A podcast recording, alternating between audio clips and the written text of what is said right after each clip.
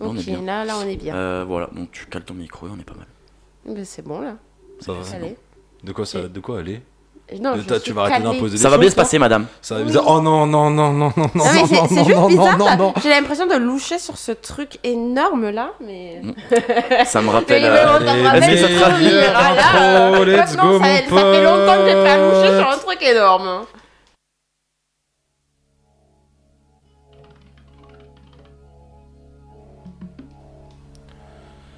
Bonjour et bonsoir et bienvenue dans ce nouveau numéro de C'est pour la culture, podcast autour de la culture bien évidemment. Je suis accompagné de deux acolytes, il y en a un qui sera remplacé mais on va vous l'introduire après. Mais comment il va mon Mathias? Yes. Ça va, la dépression, on est là. La dépression, je sors de la précarité comme Camille. Non, ça va. Toujours là pour parler, toujours de manière gratuite et bénévole, c'est le problème. Streamer ça fort, qu'on est délovés, s'il vous plaît. Ouais, s'il vous plaît. Je dois m'acheter du sopalin. Et intervenante féminine, du coup, cette fois, bon, on a déjà eu Déby juste avant, mais qui parlait juste de tatou, mais qui va parler de reco culturel. Romane, présente-toi. Salut, donc moi c'est Romane, je suis juriste, mais en étant juriste, à côté de ça, je suis aussi passionnée de philosophie, d'art en général, et donc je vais parler un petit peu de ça. Eh ben c'est génial, c'est super cool tout ça, j'ai envie de te dire. C'est pas mal, c'est toi qui est pas mal. Je sais. C'est vraiment très beau. Je suis d'ailleurs déçu qu'on fasse un podcast audio et pas des vidéos YouTube pour que les gens puissent profiter de ce magnifique chignon que j'ai et de mon t-shirt beaucoup trop pas mal repassé quoi. C'est vraiment trop triste. Ouais. Ouais, c'est un peu triste, mais bon, c'est la vie, j'ai envie de te dire. Oui, c'est la vie. Du coup, on va commencer par Mathias, comme d'habitude. Oh, comme la coutumée. Allez, arrête de faire casser, bon, ça y est, c'est fait. Est-ce qu'on parlerait pas cinéma encore aujourd'hui, mon GG?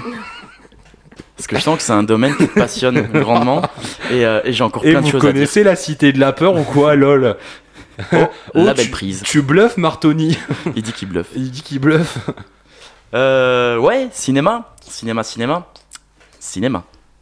Redis encore une fois. Cinéma. Yes, je vais parler aujourd'hui d'un film que j'ai dont j'ai entendu parler en juillet dernier lors du Festival de Cannes et que j'ai eu l'occasion de voir. Il me semble qu'il est sorti en octobre-novembre dans nos salles obscures. Un film qui a été nommé en français Julie en 12 chapitres, mais le titre originel est The Worst Person in the World. Je la fais en anglais parce que je ne parle pas norvégien, parce qu'en effet, c'est un film norvégien. Ah bon. On est sur une comédie dramatique et romantique. Je vais vous faire le petit résumé halluciné. Julie va bientôt avoir 30 ans et sa vie est un véritable chaos. Elle a gâché son talent et son compagnon des 10 ans sont... Waouh! Je suis bourré, monsieur. Tu sais même pas lire, en fait, du coup. Non, c'est super. On dirait pas un peu une chronique de Benjamin Tranier. Dans 2 minutes, sors ma bite et je pète sur la table. Ça va être sympa comme podcast. Ouais, bon, attends, je reprends aux aides. Faut dire surtout aux gens que Mathias boit depuis midi. Il est 16h30. Complètement rôti, j'ai les joues rouges, on dirait.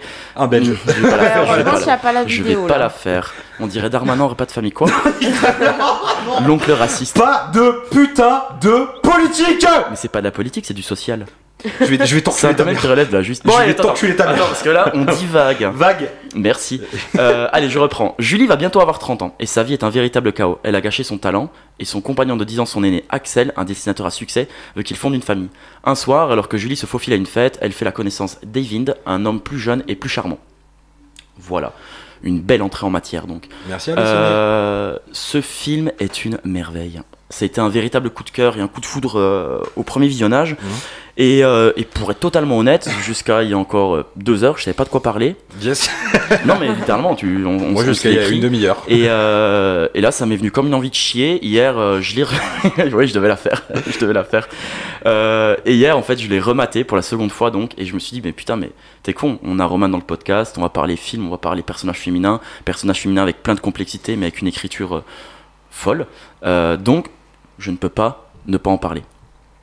Honnêtement, le film, dans son scénario, ne raconte rien d'original. C'est un boy meets girl classique, c'est la base de tout cinéma et de comédie dramatique et romantique. Mmh. Mais c'est le tour de force du film, parce qu'en fait, il parvient à nous emporter avec Julie et ses problèmes, et c'est d'une justesse assez folle, assez dingue. On on ne s'en lasse pas. Dès là, en fait, c'est un film, donc, comme son nom français l'indique, Julien en 12 chapitres. C'est un film chapitré, en 12 chapitres, avec un prologue et un épilogue. Et donc, dès le prologue, on revoit un peu Julie à son enfance. C'est des scénettes qui durent quelques minutes, d'autres qui vont durer une vingtaine, d'autres 3 minutes. Mais le prologue, pendant 10 minutes, nous introduit le personnage de Julie. Et toute sa complexité, en fait, en tant que femme de 30 ans, à notre époque, en 2020, 2021. C'est quasiment une fable avec une réflexion sur le bonheur et de comment trouver donc ce bonheur et sa place dans une société, parce qu'on vit dans une société. Non, sérieux ? Oui, de ouf. Putain, incroyable. Je trouve honnêtement le titre originel, donc The Worst Person in the World, bien plus pertinent, c'est beaucoup plus parlant, pour la simple et bonne raison qu'en fait, elle est avec ce compagnon, donc Axel, de 10 ans son aîné, qui est un amour véritable avec elle. Il est ultra patient, lui il a une quarantaine d'années, elle arrive sur la trentaine, il est gentil, attentionné, etc. Il met en parenthèse ses attentes et sacrifie son temps pour pouvoir être sur la même timeline et sur le plan émotionnel qu'elle, afin de potentiellement fonder une famille et trouver une vie hétéronormée. Ouais, j'ai vraiment travaillé. On ne dirait pas, mais en fait je pense qu'il faut que je travaille bourré. Parce que là c'est pas mal. C'est pas mal, hein, c'est pas mal. J'adore en plus m'écouter parler, c'est incroyable, je suis en demi-molle. Non, et puis également, je voulais parler de ce film parce que c'est un film ultra contemporain. Il aborde des sujets moins complexes, comme les relations amoureuses, etc.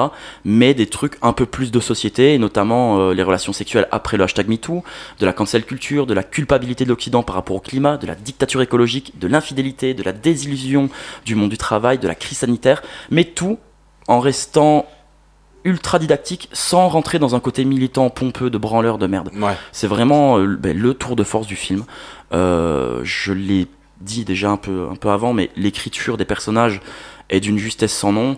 L'interprétation de l'actrice principale, dont je vais écorcher le nom dans, attention, 3, 2, 1, Renate Reinsve, voilà, l'actrice qui joue Julie. Cool. C'est grandiose, c'est... Alors, je vais pas rentrer dans un débat à la con, mais je trouve ça assez intéressant, moi qui regarde beaucoup de films, c'est la première fois que je vois un personnage féminin aussi bien écrit par un scénariste masculin.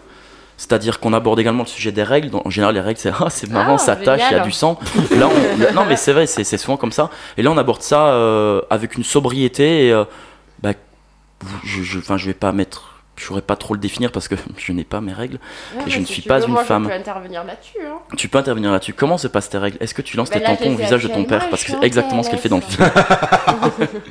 Non, c'est super bien écrit, la mise en scène est folle, il y a donc 2 chapitres qui vont tendre vers le fantastique, dont un qui se passe lors d'une prise de champignons hallucinogènes.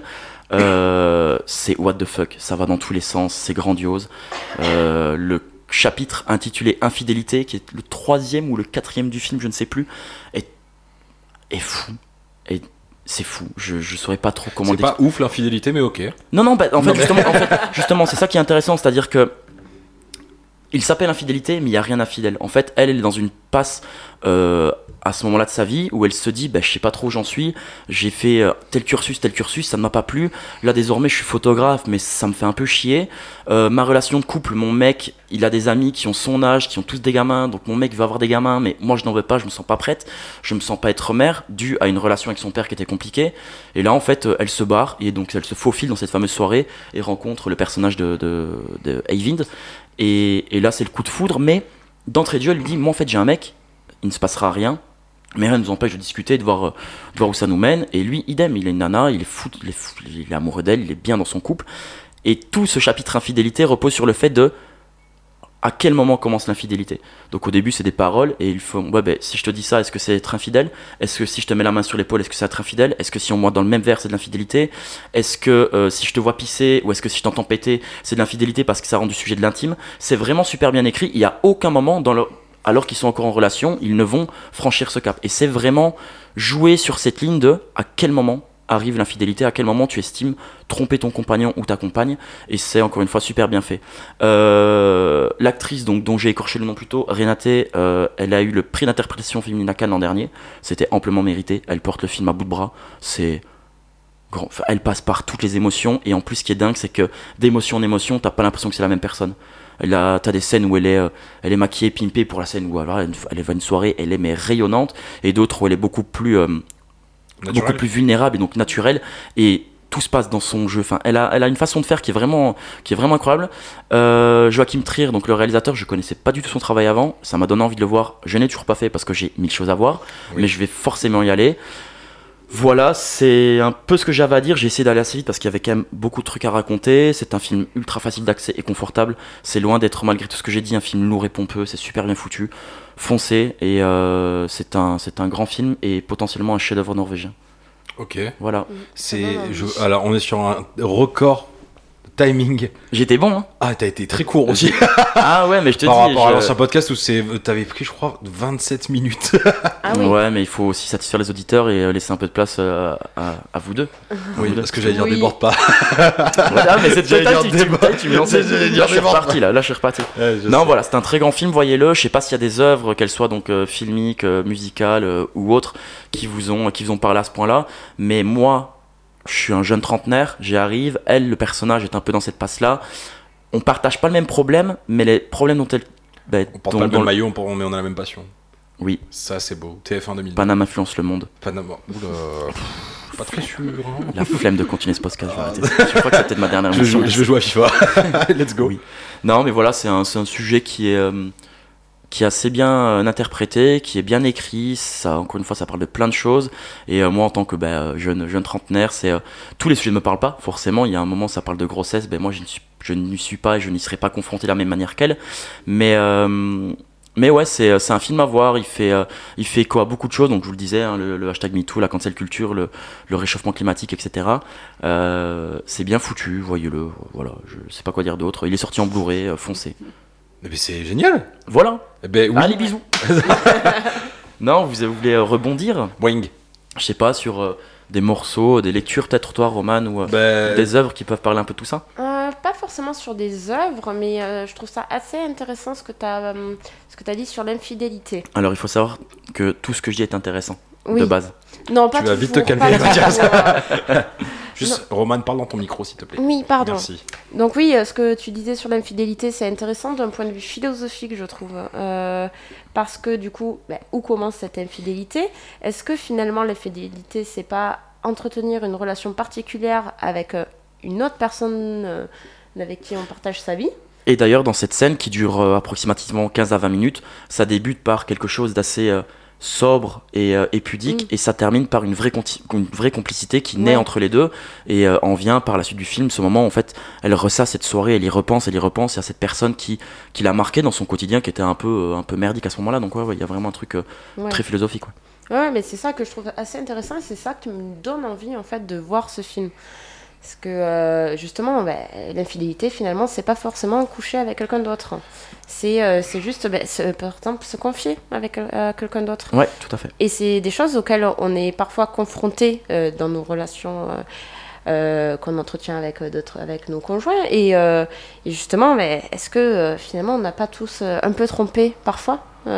Sans le savoir au final, parce qu'on n'a pas vraiment la définition de cette fameuse infidélité. Voilà, c'est ça, et il n'y a pas besoin de rentrer dans le vif du sujet, on va dire. Exactement. Voilà. Exactement. Écoute, si je t'ai envie de le voir, je suis très content, je te le prêterai, c'est un très beau film. Ouais, je veux bien. Avec grand plaisir. Ouais, très intéressé. Carrément. Et puis en plus, à un moment donné, elle jette vraiment son tampon plein de règles sur le visage de son père. Oulala, c'est trop marrant. Et ça, c'est vraiment très drôle. Non, c'est vraiment très drôle. Ça va donner des idées aux auditeurs, faut pas dire ça. Mais c'est bien, prenez. Non, mais peut-être pas jeter le tampon. Vous voyez, lancer de nain, faites ça. Oui, totalement. Allez vous faire poursuivre par des taureaux nus dans une arène. C'est l'histoire de ma vie. Et moi aussi. Et toi, Gégé ? Des trucs peut-être qui te font un peu penser à ça au niveau surtout musical, parce que pour les gens qui ne le savent pas, Gégé écoute beaucoup de musique. Oui. Pas tellement qui me vient en ce moment. Non, mais ça parle pas de... Alors, j'en ai déjà parlé dans l'ancien podcast. Avec Idols notamment. Ouais. Non, mais c'est ça en plus, qu'ils parlent eux de problèmes qui sont. Ah oui, non, mais eux ils parlent surtout de problèmes de société, etc. Non, je parlais. Oh putain, yes, démonte le micro. Moi, j'étais plutôt resté sur le truc de tu sais, rencontre entre une femme et un mec, tu vois, genre je parlais de Fucking Young de Tyler, The Creator. Ouais. Après, là, comme ça, j'avoue que non. Par contre, un morceau qui m'a... C'est plus par rapport à la relation amoureuse qui m'a... qui m'a choqué. Ça sera la recommandation de la semaine où on enregistre ce podcast.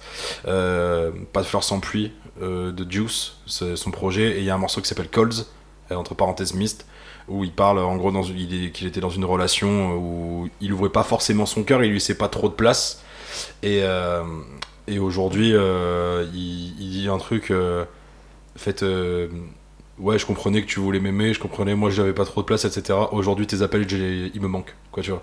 C'est plus ça en fait, genre d'être passé en fait, aujourd'hui c'est moi et mes regrets, tu vois, c'est, ouais. Il parle en fait qu'il y a une meuf qui était là avec lui et lui faisait sa vie, et genre en mode ouais je t'appelais pour tromper l'ennui un peu, etc. Enfin c'est comme ça, et il dit aujourd'hui en fait j'en crève, je rêve que tu m'appelais, quoi, tu vois. Voilà. La joie et la bonne humeur, bonsoir, ouais. Comment ça va dans ce podcast? Après ça reste quand même un film qui passe par vraiment des points de comédie. Il y a une scène de repas en début de film où elle est donc invitée chez les amis, ouais. Et où elle explique un sujet, et le mec en plaisantant il fait ouais c'est du womansplaining, quoi. Et elle fait du quoi? Il fait bah, du womansplaining, c'est du mansplaining mais version féminine. Elle fait c'est quoi le mansplaining du coup? Et en fait elle vient le prendre à son propre jeu, où il va finir par expliquer le truc, tu vois, ouais. Et elle fait ben bah, voilà en fait, parce qu'il commençait par dire que ça n'existait pas, et donc t'as toujours des petits points de comédie qui vont amener une légèreté au récit, et c'est vraiment super bien foutu, ouais. Je me répète parce que j'ai pas vraiment d'autres adjectifs pour qualifier ce truc là. Et parce que t'es bourré? Non, pas encore. Ah bon? Par contre, non, bon, je suis plus là. Maintenant, mais bientôt. Toi, tu en descends vite, voilà. Hein, ah bah attends. Eh bah, bon cours. Il y a de la bouteille, hein. C'est le sang belge, ça. C'est... Allez, non, yes. Non, j'en ai encore sous le pied. Attends, laisse-moi te reprendre. Non, mais voilà, c'est super, super cool à mater. Si vous avez l'occasion, allez-y. Si vous n'avez pas l'occasion, bah, trouvez ce moment. Okay. Ça dure 2 heures, il me semble. Ok, voilà, ça va. Donc plutôt d'écouter de ce podcast parce qu'on dit de la merde. Super sympa, sachant qu'on vient de dire qu'on veut de la boula au début de... Comment? Tu sais te vendre? Non. Moi j'arrive en entretien, déjà vous avez entendu je pense quand je me suis présenté dans le podcast, c'est bonjour Mathias, 28 ans, j'aime la musique et le cinéma. Voilà. Non, t'as pas dit ça. Et j'ai dit que j'étais là pour donner mon avis, que ça plaise ou non. Exactement. Ah, que la première fois? Oui. Oui, ça marche. Alors. Romane, passons. Oui. À toi. À moi. De quoi tu veux nous parler? Alors, je vais vous parler d'un livre qui s'appelle D'autres vies que la mienne de Emmanuel Carrère. J'ai vraiment l'impression qu'on va devoir sortir une feuille et avoir un contrôle, genre. Non. Là, je suis en interro. J'ai pris quelques notes. Mais... quelques notes de 8 pages. Elle a un bouquin avec elle. Nous, on se ramène avec le téléphone. En fait... La note, la page, elle est à moitié. Tu sais. Moi, je suis devant mon micro avec mon téléphone devant. On dirait Jules en studio. Elle avait débarqué avec un 24 pages. Mais non, mais c'est parce que ça va permettre de développer d'autres sujets intéressants. D'accord. Donc, ce livre d'Emmanuel Carrère, D'autres vies que la mienne, c'est sa biographie. Mais ça... Alors, je vais t'interrompre. Qui est Emmanuel Carrère? Emmanuel Carrère, c'est un auteur français qui est toujours vivant, qui est un gros con par ailleurs. Yes. Je le déteste au plus haut point. Ça me fait chier d'avoir apprécié ce livre. Parce que justement, on voit à quel point c'est un gros connard dans ce livre, mais il écrit bien. Il y a plein d'œuvres où les œuvres sont incroyables, mais que les gars sont des gros fils de pute, malheureusement. C'est ça, et les seuls moments Non, je vais pas la faire. Mais si, je vais vraiment pas la faire. Zéro censure ici. Zéro censure, tu veux dire comme Papacito? Parce qu'il écrit sacrément bien quand même. Ouais, les pénis c'était mieux avant. Ils sont plus là, ta gueule. Ah gros, tu m'as dit qu'il y avait pas de censure. Mais non, mais il y a pas de censure, mais sauf le cancel, la nique ta mère. Mais c'est pas cancel, c'est pas moi qui le dis, c'est lui. Je ne suis pas d'accord avec ses propos. Je vais t'enculer. Voilà. Oui. Je savais, il fallait que je la fasse. Il faut une blague cancel dans ce podcast, sinon ça marche pas. Putain, d'ailleurs, après, faudrait savoir quand c'est qu'on sort le dark side chez Weber. C'est la première et dernière fois que j'aborderai ce fils de pute dans ce podcast. Voilà, là on est bien. Là, il est content. C'est bon, t'es rassuré? Ouais, un peu. Parce que tu sais quand même que moi, je suis pas d'accord avec ses idées. Moi, je vote Pécresse à la base. Hein. Allez, on enchaîne. Et du coup, oui, Emmanuel Carrère, donc qui est un auteur. Ce livre est sorti en 2009, je crois. Et il a remporté le Globe de Cristal en 2010. Donc, c'est un livre qui est quand même primé. C'est quoi le quoi, tu m'as dit? Le Globe de Cristal. Le Glock? Le globe. Ah d'accord, le globe de cristal. Non, ouais. C'est un gros prix du coup. Ouais, okay, ouais, c'est pas mal. C'est pas le prix concours, pardon, mais ça reste un bon prix en littérature française. Ok, cool. En littérature axée roman, ou du coup, ça parce que ça parle politique, alors, ce bouquin, justice, économie. Alors, ça part de la justice. En fait, il est décomposé en deux parties, ce livre. Première partie raconte le tsunami de 2004 et okay. L'histoire d'une famille qu'il avait rencontrée au Sri Lanka. Et la deuxième partie, c'est il va raconter la vie et la mort de sa belle-sœur qui était une juge française. Je vais surtout, moi, me concentrer sur la deuxième partie qui est, dans le livre, beaucoup plus longue. La première partie sur le tsunami est, au final, assez courte, se lit en 20 minutes, peut-être. Donc GG, toi, compte environ 1h30. Enfin, je te rappelle que c'est toi qui ne savais pas lire ta note tout à l'heure. Hein. C'est vrai, mais parce que je suis bourré. Mais il faut savoir si c'est bourré. Je suis bourré que quand ça m'arrange. Voilà. C'est ça. Un peu comme... Allez. Oui, je veux entendre. En fait, il n'y avait même pas de blague. Et donc par rapport à cette deuxième partie, j'ai trouvé la deuxième partie sur la justice, sur donc l'histoire de Juliette, une jeune juge française très intéressante, parce qu'en fait, quand il raconte la fin de la vie de sa belle-sœur, on va aborder des questions sur la justice contemporaine qui sont extrêmement intéressantes. Moi qui travaille dans la justice, c'est quand même un point que j'ai particulièrement apprécié, parce que la justice, au final, on la traite pas trop en littérature, ou alors c'est de la littérature d'antan. Voir le travail d'un magistrat il y a une dizaine d'années, qui ressemble quand même sensiblement au travail d'un magistrat aujourd'hui, c'est bien et c'est d'utilité publique. Ce bouquin, vraiment, il est d'utilité publique parce qu'on apprend beaucoup sur l'office du juge, un office qui est au final assez sombre pour les justiciables. Parce que si je vous interroge là, sur la justice française, vous allez... C'est bien ce que je disais, on a une interrogation, mon pote. Hein. Ouais, c'est ça, on est en cours. Je te dis, je suis pas en vacances là. J'attends le moment où elle va me poser une question et je fais... Bah oui. Mais justement, vous êtes des justiciables, vous pouvez être confronté à la justice. Des justiciers. Ah oui. Non, justicier, c'est encore un autre terme, mais vous profitez de la justice française. Je suppose tu veux dire parce qu'on est blanc et qu'on est des hommes. Allez, yes. C'est une question. Oui, c'est une question. C'est une question à laquelle... Mais d'ailleurs, c'est un sujet... Je peux pas dire plus, comme dirait Sharon. Non, mais c'est un sujet en tant que tel, parce que c'est vrai qu'au final, quand tu vas dans un palais de justice, tu vois une certaine population, malheureusement, et tu te dis, est-ce que... les poursuites aujourd'hui, est-ce que la police fait bien son travail? Alors, j'ai la réponse, non. Voilà. Simplement. Bon. Moi, je ne dirais pas ça, j'ai un devoir de réserve, je travaille pour le ministère de la Justice. Ah, mais après, en vrai, on parodie un peu le truc, mais c'est vrai que déjà, le métier de juge, c'est quelque chose qui est assez flou pour nous. Oui. Je pense que le seul rapport que j'ai avec ça, c'est un documentaire qui s'appelle Ni juge ni soumise. Ah, très bon documentaire. Qui est pas mal du tout, que je trouve d'ailleurs assez dur. Mais c'est sur la justice belge. Oui, c'est vrai. C'est vrai.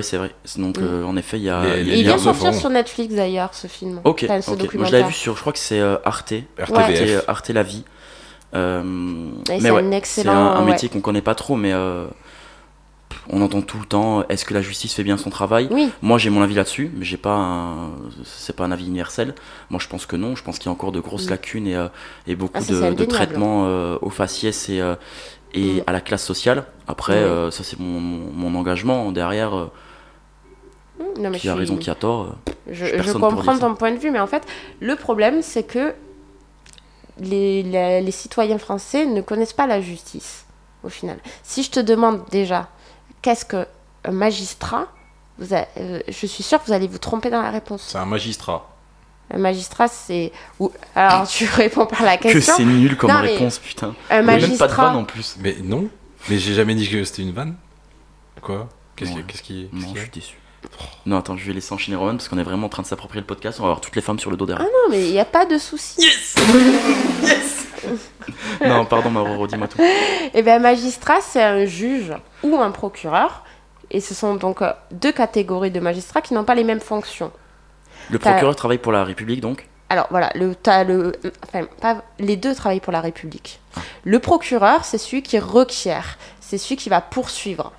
C'est Pour te schématiser un petit peu, tu as un procureur de la République qui diligente l'enquête, qui va donc donner des instructions à ce qu'on appelle des OPJ, officiers de police judiciaire. C'est celui qui va aller, au moment de l'audience, requérir donc, une peine, donc des poursuites et une peine. Et tu as le juge, qui est aussi un magistrat, qu'on appelle également le juge du siège, c'est celui qui va prendre la décision. Alors là, je parle du système pénal, en général. Donc, le juge du siège, c'est celui qui va dire, par exemple, vous êtes coupable, et en plus d'être coupable, vous allez prendre tant. C'est ça. Donc, tu as deux types de magistrats. Et ça, par exemple, et c'est tout con, mais il n'y a pas beaucoup de citoyens qui le savent. Hein. Quand je dis que je travaille pour le ministère de la Justice, que je travaille à la Cour, à chaque fois, on me pose des questions, et je suis là, mais comment vous pouvez être... un citoyen ne pas savoir ce genre de choses. C'est un des trois pouvoirs. Peut-être parce que l'éducation nationale fait mal son travail. Aussi. Mais il y a aussi alors, c'est aussi très infantilisant ce que tu dis, parce qu'il faut avoir aussi la curiosité. Ah oui, totalement. Le pouvoir judiciaire... Moi encore, ça m'a jamais donné envie de bosser chez moi, hein, personnellement. Hein. Ouais, mais le pouvoir judiciaire, c'est un des trois pouvoirs en France. Si on reprend Montesquieu, il y a trois pouvoirs en France. T'as le pouvoir législatif, t'as le pouvoir exécutif et t'as le pouvoir judiciaire. C'est quand même, on sait tous que c'est le pouvoir législatif, c'est faire la loi. Le pouvoir exécutif, c'est le gouvernement, on applique la loi. Et tu as le pouvoir judiciaire, c'est aussi une sorte d'application de la loi au final, parce qu'on va dire, toi tu as fait ça, ce qui est contraire à la loi, il y a un manquement, il faut restituer à la société le dommage que tu as causé. Et c'est ça. Et c'est hyper important. Et c'est pour ça que ce livre, il est bien, parce qu'en fait, on va toucher un petit peu le travail d'un juge. Donc ici, Juliette, qui était magistrate, était une juge du siège.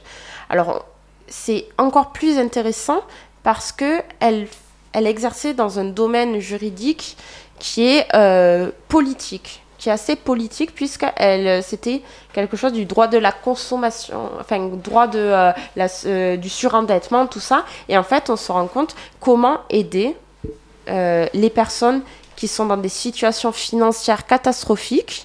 Ils doivent payer aux créanciers des sommes, sauf qu'en fait, c'est des personnes qui n'ont pas été prévenues des dangers, des crédits, tout ça, et elle va essayer de les aider, en fait. Okay. Et c'est ça qui est intéressant, c'est là où on voit non seulement l'office du juge, mais aussi une volonté des magistrats de bien faire leur travail et d'aider les gens, parce que la justice, c'est aussi aider. Et ça, on a tendance à l'oublier, parce que dès qu'on parle de la justice dans les médias, il y a une sorte de diabolisation du métier de juge et de la justice en général, qui est catastrophique, parce que du coup, les citoyens ne font pas confiance à la justice. Et c'est déplorable, parce qu'en fait, on est là pour les aider. Et ce livre, il est bien, parce que c'est ça qu'on montre. Et c'est aussi, au final, de cette volonté de cette juge qui essaye d'aider son prochain et les personnes qui sont dans une situation économique déplorable, elle qui est juge et qui donc, elle n'est pas non plus extrêmement riche, mais elle a un certain confort de vie, elle ne vient pas de la même classe sociale. Et bien c'est intéressant parce qu'on se rend compte, mais au final, qu'est-ce que c'est qu'une décision juste ? Et ça, c'est le fondement même philosophique de toutes les interrogations qu'on a eues sur la justice. Qu'est-ce qu'une décision juste ? De toute façon, déjà, peut-on définir tout court ? Voilà. Parce que c'est vrai qu'on aborde souvent dans les médias, comme tu disais, qui diabolisent un peu le truc, c'est souvent « Ah, un tel, il a fait ça, il prend autant. Un tel a fait ça, il écope d'autant. » Donc, il y a toujours déjà ce... Cet exemple avec les politiques, déjà, de base. Hein. Voilà, qui sont soumis à comparaison. Et forcément, ça pêche. Mais après, parce que... Est-ce que c'est...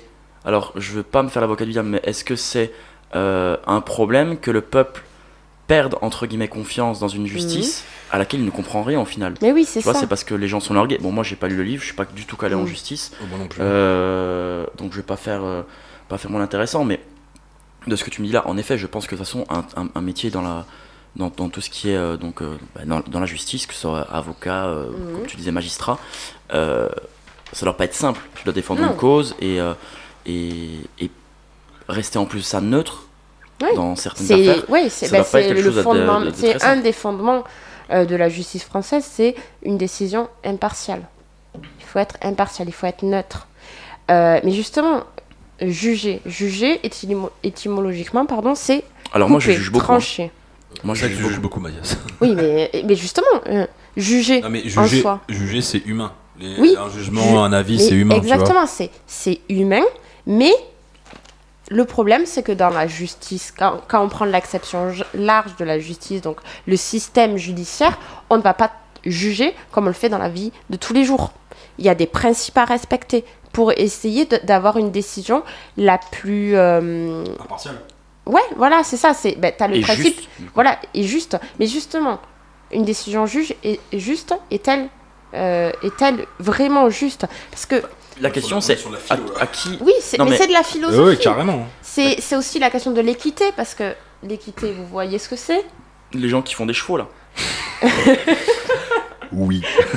Alors, l'équité, non. L'équité, c'est... Ils font des chevaux. C'est l'égalité. Ouais, c'est des juments, en fait. Non, en fait... Non, mais équité, équitable, enfin, c'est égal à égal, quoi. Voilà, ouais, c'est l'égalité. Sauf que en droit, on ne juge pas en équité. C'est un principe. C'est vraiment... Il ne faut pas... juger en France. Mais tu prends un texte de loi. Comment peut-on être juste si on ne juge pas les gens à valeur égale? Exactement, c'est exactement ce que vous voulez dire. Par exemple, en droit pénal. Non, mais je vais vous donner des exemples pour que vous compreniez. En droit pénal, on ne va pas prendre en compte, par exemple, les motivations de la personne. Par principe, on ne les prend pas en compte. Par exemple, j'ai volé... j'ai volé du pain. Non, mais j'ai volé du pain. Eh ben, j'ai volé. Point barre. Les faits. J'ai volé. Sauf que on va le prendre de façon exceptionnelle. Cette motivation, j'ai volé parce qu'en fait, je n'ai pas d'argent. J'ai faim. Et j'ai une famille à nourrir, j'ai un gosse en bas âge et il fallait bien que je fasse bouffer le petit gosse. Ouais. Eh ben, ça, on va le prendre en compte de façon exceptionnelle. Alors que normalement on ne devrait pas le prendre en compte. Par exemple, j'ai tué aussi. Tu ne tueras point. Eh ben, t'as tué, mais j'ai tué parce que c'était un gros fils de pute. Il a essayé de... Non mais c'est vrai. Il a essayé de m'agresser. Ok. Donc là, on va commencer à prendre en compte juste pour voir s'il y a de la légitime défense. Mais s'il n'y a pas de légitime défense, on ne va pas prendre en compte les motivations. Je ne vais pas tuer mon ex parce qu'il m'a trompé. Ben non, on s'en fout. Même si c'était un gros fils de pute. Il n'y a pas eu... on ne le prend pas en compte. Il n'y a pas une exception. Alors, je ne suis pas calé sur l'affaire. Ah, le crime passionnel ? La légitime défense avec les femmes battues ? Mais alors ça, oui, déjà. Alors ça, il faudrait que ce soit pris en compte. Alors, attention, la légitime défense... c'est il faut qu'il y ait un risque actuel. Quand un risque. Oui. Voilà, mais on le prend en compte, hein, attention. Ah oui, tu veux dire j'espère, après, putain. Tu veux dire après la première plainte posée ou la 16e que la femme a posée au commissariat qui n'ont pas pris en compte les 15 précédentes. Malheureusement. Et dénonce. Non, malheureusement, c'est méga vrai. Le problème, c'est qu'en fait, la légitime défense. Pour les femmes, la légitime défense, oui. Même Mathias depuis midi. La légitime défense. Les parents, ils sont carcassés, je suis vrai. Attends. Mets-moi un sang de, s'il te plaît. Qu'est-ce que je disais? La légitime défense, c'est... il faut des conditions strictes. Pour que ça soit pris en compte. Elles sont actées ces conditions, c'est-à-dire que le juge, quand il reçoit l'affaire, il prend en compte tout ce qui s'est passé au... Alors, enfin, en fait, on prend en compte le risque qu'il y a lorsque tu es agressé. Il faut une agression actuelle. Donc, il faut qu'en fait, tu sois en danger actuellement. Tu ne peux pas faire de la légitime défense, par exemple, quand on t'a battu à un moment donné, on t'a frappé, et le lendemain, ou pendant que la personne dort, là, tu vas le poignarder. Parce que le risque, il est passé. Là, il n'y a plus de légitime défense. Oui, ça doit être actuel, quoi, sur voilà, c'est actuel. Il faut aussi que ça soit non putatif, ce qu'on appelle quelque chose de non putatif. Attends, je te vois venir. J'en connais des putatives. J'en connais beaucoup, malheureusement, aussi. Non, mais il faut rigoler un peu. Et oui. Non, mais la question que j'avais à te poser, c'est parce que, bon, encore une fois, donc, je disais avant d'être interrompu par GG, mais qui m'a bien interrompu parce que c'est un sujet intéressant. Bah oui. Toujours pertinent. Donc je suis pas calé sur l'affaire, mais il me semble que donc ça remonte déjà, hein, mais l'affaire du petit Grégory, donc Netflix a fait un très bon, une très bonne série documentaire là-dessus, et on voit donc que le père a mis une balle à potentiellement le coupable de l'affaire, et il n'a écopé, si je dis pas de bêtises, que de 3 à 4 ans. Et est-ce que le juge d'application des peines a été clément à cause de ça, ou est-ce que c'est simplement ils n'ont pas pu prouver ou autre, enfin que sais-je? Non, alors il a été condamné. Il a été condamné, donc il a été, jugé coupable. Une fois que tu juges coupable, donc c'est un meurtre, c'est devant la cour d'assises, donc tu as deux gros donc, points. Tout le monde est assis, personne debout. C'est très dur de parler. C'était tellement enfantin. Attends. Reprenons nos esprits, Mathias Ballois. Tu es rouge, Benoît Poulevard, tu le sais ça. Tu vois, Gérard Depardieu, la route de la soif. C'est moi qui tiens ça, frérot. Tu Gérard Depardieu, t'es Benoît Poulevard. On enregistre le jour de la Saint-Patrick, je suis venu pour me foutre une démontada en règle et parler justice, c'est bon. Non, mais. Alors, je vais reprendre un peu, on va parce qu'on s'écarte. C'est pas qu'on s'écarte du sujet, mais le livre en lui-même raconte du coup une. Donc raconte, il y a deux parties. Juliette, surtout sur l'ancienne magistrate. C'est ça qui. L'ancienne magistrate, mais fait... pourquoi il a écrit sur elle? Enfin, qu'est-ce qu'il raconte de plus que.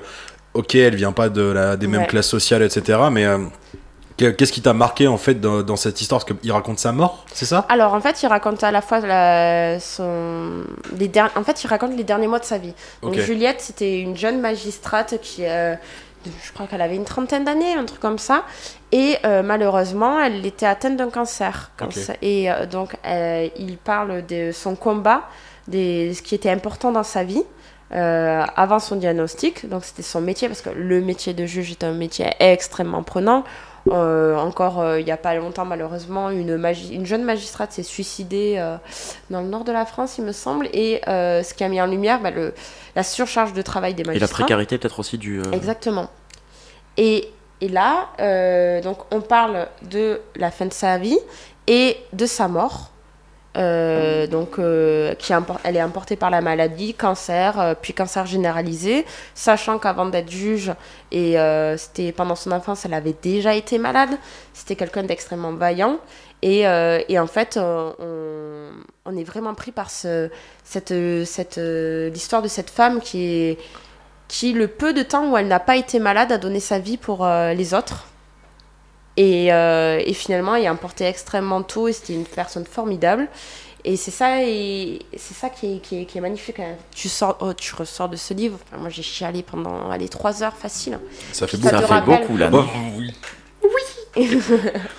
Puis ça fait écho à tout le monde ce livre parce que on a tous connu des gens qui ont été malades et forcément on s'approprie la vie des autres. Et c'est ça qui est très fort dans l'écriture d'Emmanuel Carrère.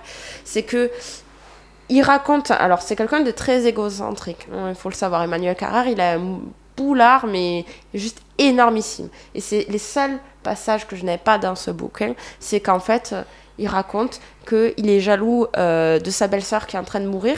Parce qu'en fait, ça... Pardon. Du coup, l'épouse... l'épouse de Emmanuel Carrère va voir sa sœur qui est en train de dépérir. Oui, c'est normal. Ouais, clairement. Et en fait, il est en train d'exploser en tant qu'auteur. Il va à des festivals et tout. Et il est jaloux en fait de l'attention que porte sa femme à sa sœur qui est en train de mourir. Mais quel fils de pute! Et ça, mais ça c'est qui ce bâtard? Ah ouais, non, mais il est vraiment. Il presque à lui voler la vedette. Et toi, t'es là, mais t'es un gros fils de pute, cette personne est en train de mourir. Elle a besoin d'être entourée par sa famille. Et sa famille a besoin d'aller voir cette Juliette qui est en train de mourir à l'hôpital. Et tu reproches en fait à ta femme de porter de l'attention à sa sœur qui est en train de mourir. Mais va te faire. Je trouve ça hyper intéressant le fait que tu expliques que tu trouves cette personne abjecte et... tu as l'air d'avoir raison à son sujet, mais que tu arrives à apprécier son œuvre. Je ne veux pas rentrer dans le débat de séparer l'œuvre de l'artiste, tu vois, mais c'est assez cool de pouvoir, de temps en temps, se retrouver d'accord avec les idées de certains, malgré aussi un fait que ce soit. Il faut être honnête intellectuellement. Il écrit de façon superbe. En tout cas, ce livre, je n'ai pas aimé forcément tous ses autres bouquins, mais celui-là, il est...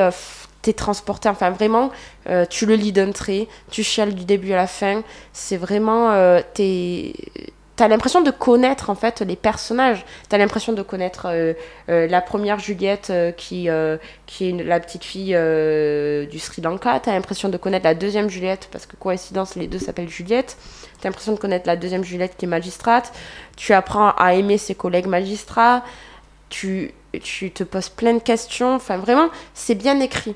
Et même si c'est quelqu'un de dégueulasse en tant que tel, Emmanuel Carrère, et les passages que j'ai pas aimé vraiment, où j'étais presque mal à l'aise de lire, c'était les passages très centrés sur ben, moi, alors que tu parles de vies qui sont tellement plus qui sont intéressantes et importantes. Surtout importantes, oui. Enfin, parce que le travail qu'elle a fait, cette magistrate, en ayant un cancer, et qui elle est juste incroyable. La nana, elle sait qu'elle est malade, et elle se...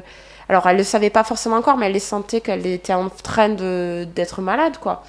Et quand même, elle se tue à la tâche. Elle rentre chez elle, elle s'occupe de ses gamines. Puis après, vraiment, elle est formidable, cette personne. Et ouais, les seuls passages que j'ai pas aimés, là, c'est... Quand tu parles de lui. Moi. Voilà. Ok, très cool. Eh ben... Et vraiment, merci. C'est un bouquin d'utilité publique pour s'interroger sur aussi la justice, parce que en fait, on parle de personnes, mais on parle aussi de société. Ok. Voilà. Parce qu'on vit dans une société. Ouais. Oui. On vit en collectivité. Spoiler alerte. Waouh. Ok. Trop bien. Voilà. Tiens, ce waouh de la gêne. Ouais, mais une blague gênante par podcast. Hein. Je l'ai jamais toujours dit. Mm. C'est à moi. Oui, c'est à toi. Oui. Mais regarde-moi avec mépris, Mathias. Dire, gros. Je suis bien. Moi, je vais vous parler de Lee Fields. Je connais ce monsieur. Et oui, parce que je te l'ai fait écouter. Ouais, comme tout ce que j'écoute dans ma vie. Quand on se tenait les fesses. Enfin bref. On va. Mais ça, les gens doivent pas le savoir. Mais je pense que... Bon, de toute façon, il y a ceux qui nous écoutent nous connaissent, en fait. Ouais, mais ceux qui nous écoutent pas, tout simplement, voilà. Vraiment penser les choses. On s'en bat les couilles des autres. Ouais. Exactement. Voilà. Je vais vous parler de Lee Fields, qui est, pour moi, mon soulman préféré. Il a une voix de soulman bien particulière. Il a une énergie, une émotion, une joie, un jeu de scène, mais affolant. Ce mec, il vit sa musique avec une puissance folle. Chaque fois qu'il prend le micro, ses tripes, son cœur, il y a tout qui va avec. Je vous parlais d'une légende qui a 71 ans aujourd'hui, mais qu'il a collaboré avec Kool & The Gang, B.B. King et Martin Solveig. Je vais vous expliquer tout ça, du coup. Il est né en avril 1950 à Wilson, en Caroline du Nord. Il est le second d'une famille de 6 enfants. Il tombe très vite amoureux de la musique à l'âge de 6 ans, grâce à sa mère. Il explique dans une interview que sa mère les a élevés avec ses frères et ses sœurs, et elle avait toute la générosité qu'elle possédait. Et il se souvient qu'un soir après son travail, où elle est rentrée à la maison avec une guitare. Et il avait 6 ans et son grand frère 7, et tous les deux ils étaient à fond avec la guitare. Son grand frère est musicien aussi ? Non, pas du tout. Okay. C'est juste quand ils étaient gamins, et tellement que pour eux c'était un événement, en fait, que sa mère leur a ramené une guitare, qui était obligée de leur dire les gars, jouez à tour de rôle quand même, genre que tout le monde en profite. Et c'est ce qu'il leur a fait. Ils prenaient du plaisir tous les jours pendant des années. Et en fait, pour eux, leur mère les a... Enfin, pour ce mec, sa mère l'a marqué avec... Au fer rouge. Ah, putain de merde. Non, mais avec ses moments de générosité et tout ça. Mais à 17 ans, il décide d'aller tenter sa chance. Oh là là. C'est vif. Allez, let's go. Il décide d'aller tenter sa chance à New York. Sa mère essaye de convaincre de pas y aller, de dire mais attends, c'est risqué et tout, comme Paris. Et elle s'aide en lui donnant ses derniers $20 du mois pour l'aider à partir. C'est magnifique, je trouve que c'est très beau. Le temps passe, mais... Ouin. Je vais t'interrompre tout le long, ça va te faire. Ouais, j'ai bien l'air là. C'est super sympa pour les gens qui écoutent. J'écoute, hein. Le temps passe, et il rencontre le pianiste et producteur Kip Anderson, qui a produit des gens comme Sam Cooke, The Drifters, ou encore Jay Butler, donc un gros nom de la soul, clairement. Qu'est-ce que je voulais dire ? C'est ce dernier qui fit les arrangements sur le premier titre de Lee Fields, qui est une reprise du titre Be Wildered, un titre de je sais plus. Ah ben t'as bossé, c'est bien. Ouais, j'ai bossé, c'est super sympa. Bref, ça avait été enregistré en 1968 dans le studio où a enregistré James Brown. C'est une joie incommensurable pour lui, surtout d'enregistrer dans le studio où c'était James Brown. Premier 45 tours, il était fou, il était comme un fou, trop bien. Les années 70 pour lui, ça a été il s'est concentré surtout sur l'enregistrement de ses 45 tours. Pour des labels de soul, vraiment, parce que c'était beaucoup la mode. Genre à l'époque, on peut en trouver encore aujourd'hui, les 45 tours de 2 faces avec juste un single dessus. En 79, il sort son premier album, Let's Take It Over, un truc un peu plus inspiré funk que les titres soul, mais t'as toujours des trucs un peu relaxants, etc. Et il se fit remarquer un peu du grand public parce que tout le monde l'appelait Little JB, en hommage à James Brown. Parce qu'un gros jeu sur scène, l'ayant vu en concert, qui, je pense, égale avec le concert du Wu-Tang pour moi. Ça m'a marqué, j'ai pleuré à la fin. Enfin, c'était beau, c'était juste très très beau. C'était en quelle année le concert ? Moi ? Ouais. 2019. Ah oui, c'est intéressant. Au bikini. Ouais, et c'était le mec, bon, du coup, il avait quoi, 68, 69 ans ? De patate sur scène, mais t'es vraiment pas prêt, quoi. C'était... Est-ce que t'y allais seul comme quand t'allais voir Baptiste Le Caplin ? Je te baisse ta race, tu comprends ça ? Non, j'étais allé avec... J'étais allé avec qui ? C'est fou par contre qu'il passe au bikini. Et en fait, salle entre guillemets, tu vois. Il passe tout le temps à Toulouse. Il passe tout le temps à Toulouse. Il passait tout le temps à Toulouse, vraiment. Là, à part cette année où là, il devait aller à Bordeaux et en plus il a annulé la scène européenne. Reviens s'il te plaît, Lee, je t'aime. Mais c'est non, il est, il vient assez souvent dans le sud de la France. Enfin, la France l'a marqué. Enfin, il en parlait dans une interview, etc. Enfin. Ok. Et je crois que j'étais allé avec un date de l'époque. Voilà, simplement. Tu dates, toi ? Ouais, je date. Tu fais des infidélités. Et à qui ? À moi. Oui. Surtout, en plus, en rentrant du concert, on s'est regardé, on a fait « On va arrêter là. » Voilà, simplement, efficace. Allez, let's go. La dépression. Exactement. Dans les années 80, malheureusement, la soul, c'est plus tellement à la mode. C'est le disco qui arrive fortement. Quelle horreur, ça, donc, 80. Ouais, exactement. Les salles et les clubs... Tu connais Abba ? Tu connais Abba Takash ? SO à Abba Takash, c'est un mec que j'ai vu dans un bar à Toulouse qui reprend des reprises de Johnny Cash en Abba. Ça, ah, tu m'en as parlé, ça. Ouais, c'est fort sa mère. C'est fort sa mère. Je vais essayer de trouver ces liens, etc. et les partager sur la page parce que c'est vraiment trop bien. Fields, à un moment donné, du coup, les clubs et tout, donc les salles de concert où ils devaient se produire, annulent tout à un moment donné parce que c'est maintenant, c'est ça qui prend la place, quoi. Fields décide donc de redéménager dans le New Jersey et commence une carrière dans l'immobilier pour subvenir aux besoins en fait, de sa famille, tout simplement. Je vais vous la faire courte. Elle a passé des années 80 à 2005, parce que le mec il était dans l'immobilier, quoi, à un moment donné. En 1990, Lee a essayé de revenir un peu dans le circuit en signant sur un label du Mississippi, Ace Records. Il sortit 3 singles. En 97, il signe chez Desco avec une vieille connaissance qui n'est autre que Sharon Jones de Sharon Jones and the Dap Kings, qui est un RIPAL d'ailleurs, mais qui était... Je connais pas du tout. C'était une grande soul girl, je sais pas si on peut dire ça comme ça, enfin bref, une grande mama de la soul, et qui a été surtout connue avec The Dap Kings. The Dap Kings qui ont juste produit le groupe qui était derrière Back to Black de Amy Winehouse. Ah oui. Voilà. C'est parce qu'il y a, dans les Dap Kings, il y a Leon Michels, mais je vous en parlais un peu après, Leon Michels, le producteur, enfin c'est le Rick Rubin de la soul, clairement. Ok. Plusieurs singles plus tard, en 99, Let's Get a Groove On, le deuxième album de Lee Fields sort, sauf que Desco split et devient Dapton Records et Soul Fire. Fields continuera d'enregistrer sur les deux. 2 singles pour Dapton entre 2001 et 2002 et son troisième album Problems sur Soul Fire en 2002. En 2005, il collabore juste sur un titre de l'album de son ami Sharon Jones. On arrive en 2009. Ah oui, petite parenthèse, j'ai complètement oublié. Vous connaissez Jealousy de Martin Solveig ? Et c'est Lee Fields qui chante. Okay. Ouais. Et puis, même à part ça, il chante sur 3 morceaux de Martin Solveig. Et en plus de ça, il part en tournée avec Martin Solveig. Voilà, ah oui. Simple, efficace. Et à ce moment-là, en plus, il a déjà bien 50 balais, quoi. Ah ouais, et déjà ça. Ah, mais quand je me suis renseigné sur lui, parce que moi, c'est un mec que j'adore, je remate le clip, je fais... Ah putain, mais what ? C'est-à-dire que quand j'étais gamin, en fait, je voyais Lee Fields, quoi. Genre, c'était affolant. Mais je me souviens du coup, genre, c'est bon, bref, c'est excellent. En 2009, Lee signe sur Truth and Soul Records, le label de Leon Michels. Je pense que je parlerai sur le podcast directement de Leon Michels pour tout son travail qu'il a fait.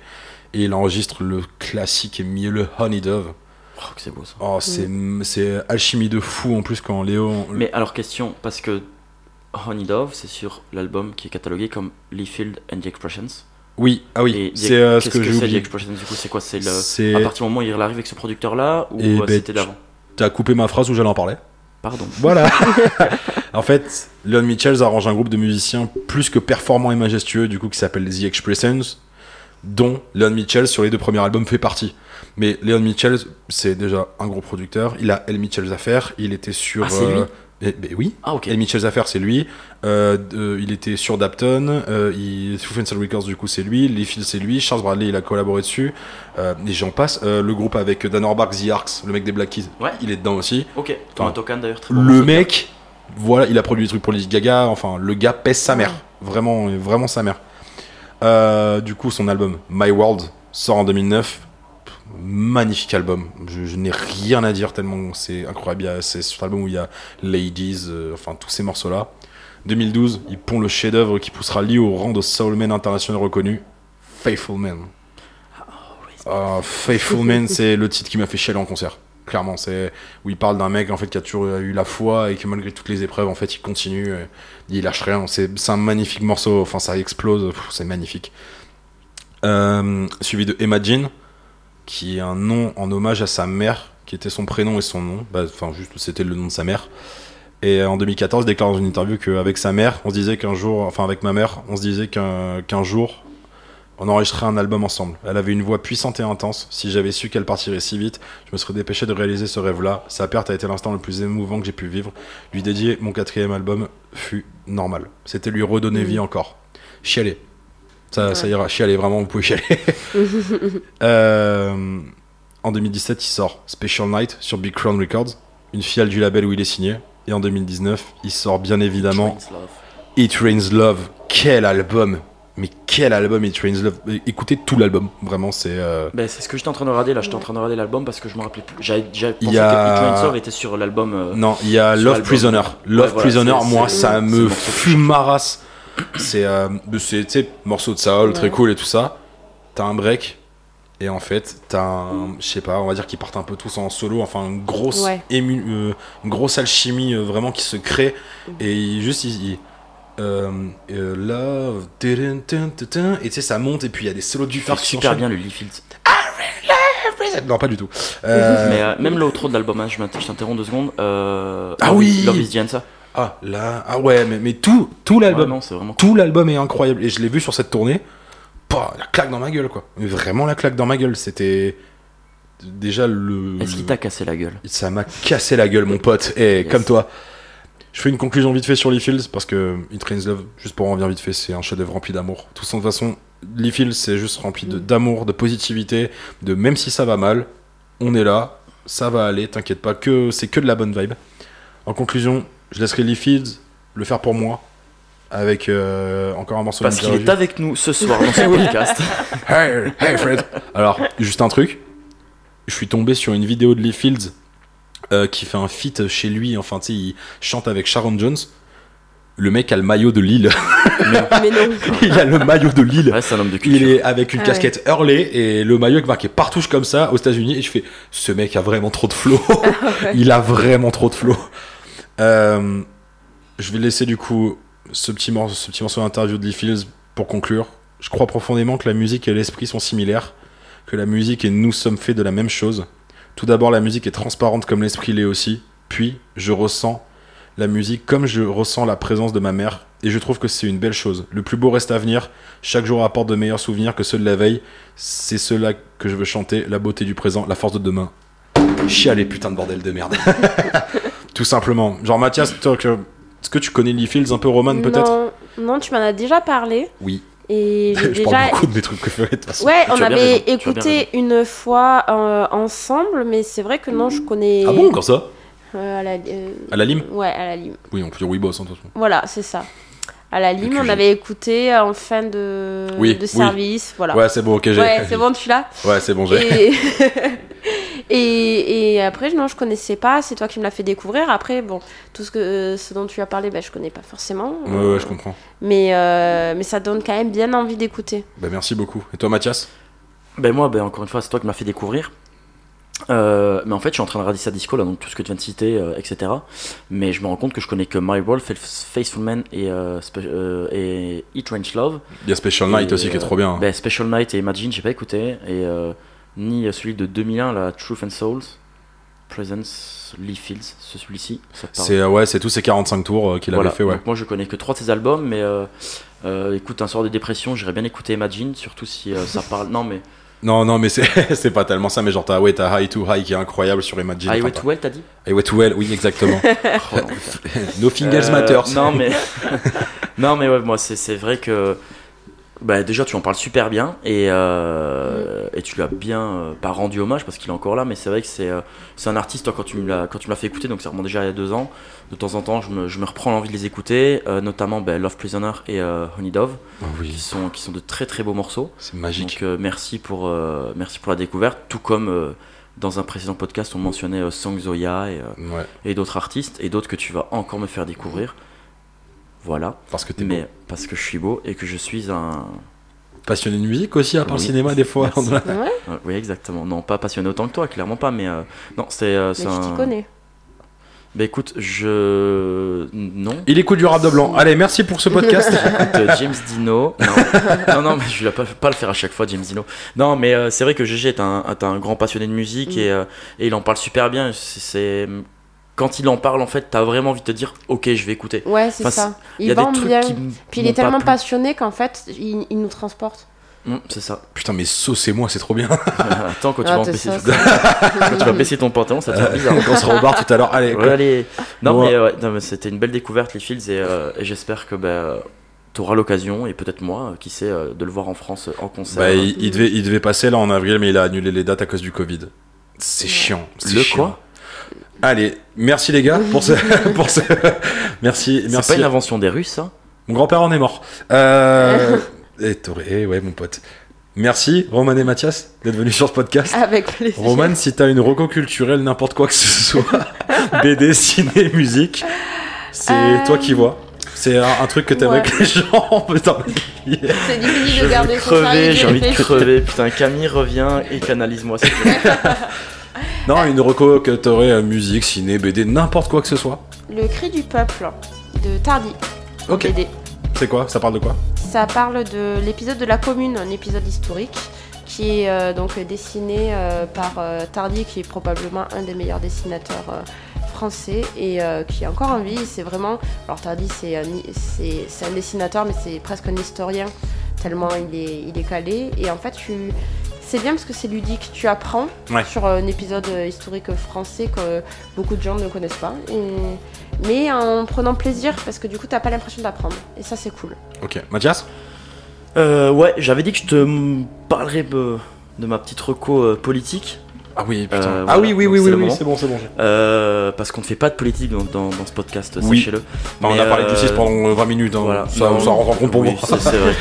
On a fait notre ratio pour l'année, notre quota. Oui. Non, je voulais vous parler du livre de Taabouaf qui s'intitule, j'ai plus le nom, Ceux qui ne sont rien.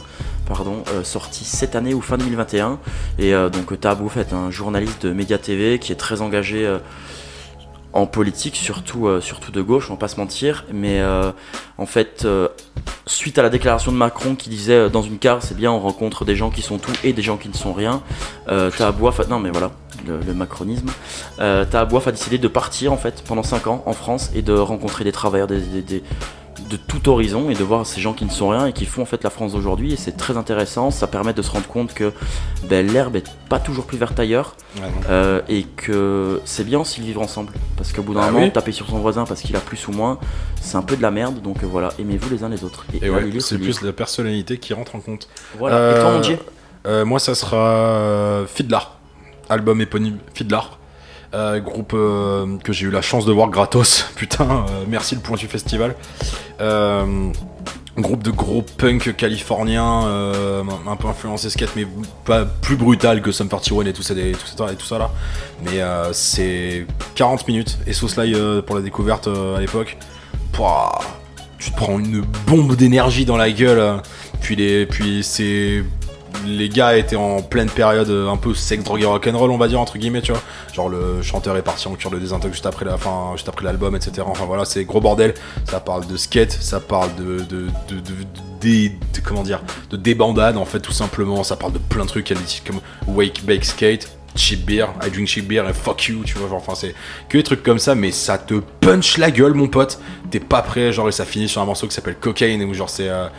Enfin, c'est juste, ça te punch la gueule, ça t'encule comme jamais. Bah, comme tout ce que tu m'as fait écouter, j'irai écouter. Ah bah si un jour t'as envie de te réveiller, tu mets ça et boum, c'est parti. Il en a besoin là, lancement. Ouais. Comme à l'accoutumée, le mot de la fin, Tarkamoulox. Tu te souviens de Camoulox? Non. Il faut juste. Il va falloir dire un mot au hasard. Véranda. Bite. Bouteille. Merci à tous. Ciao les potes. Ciao.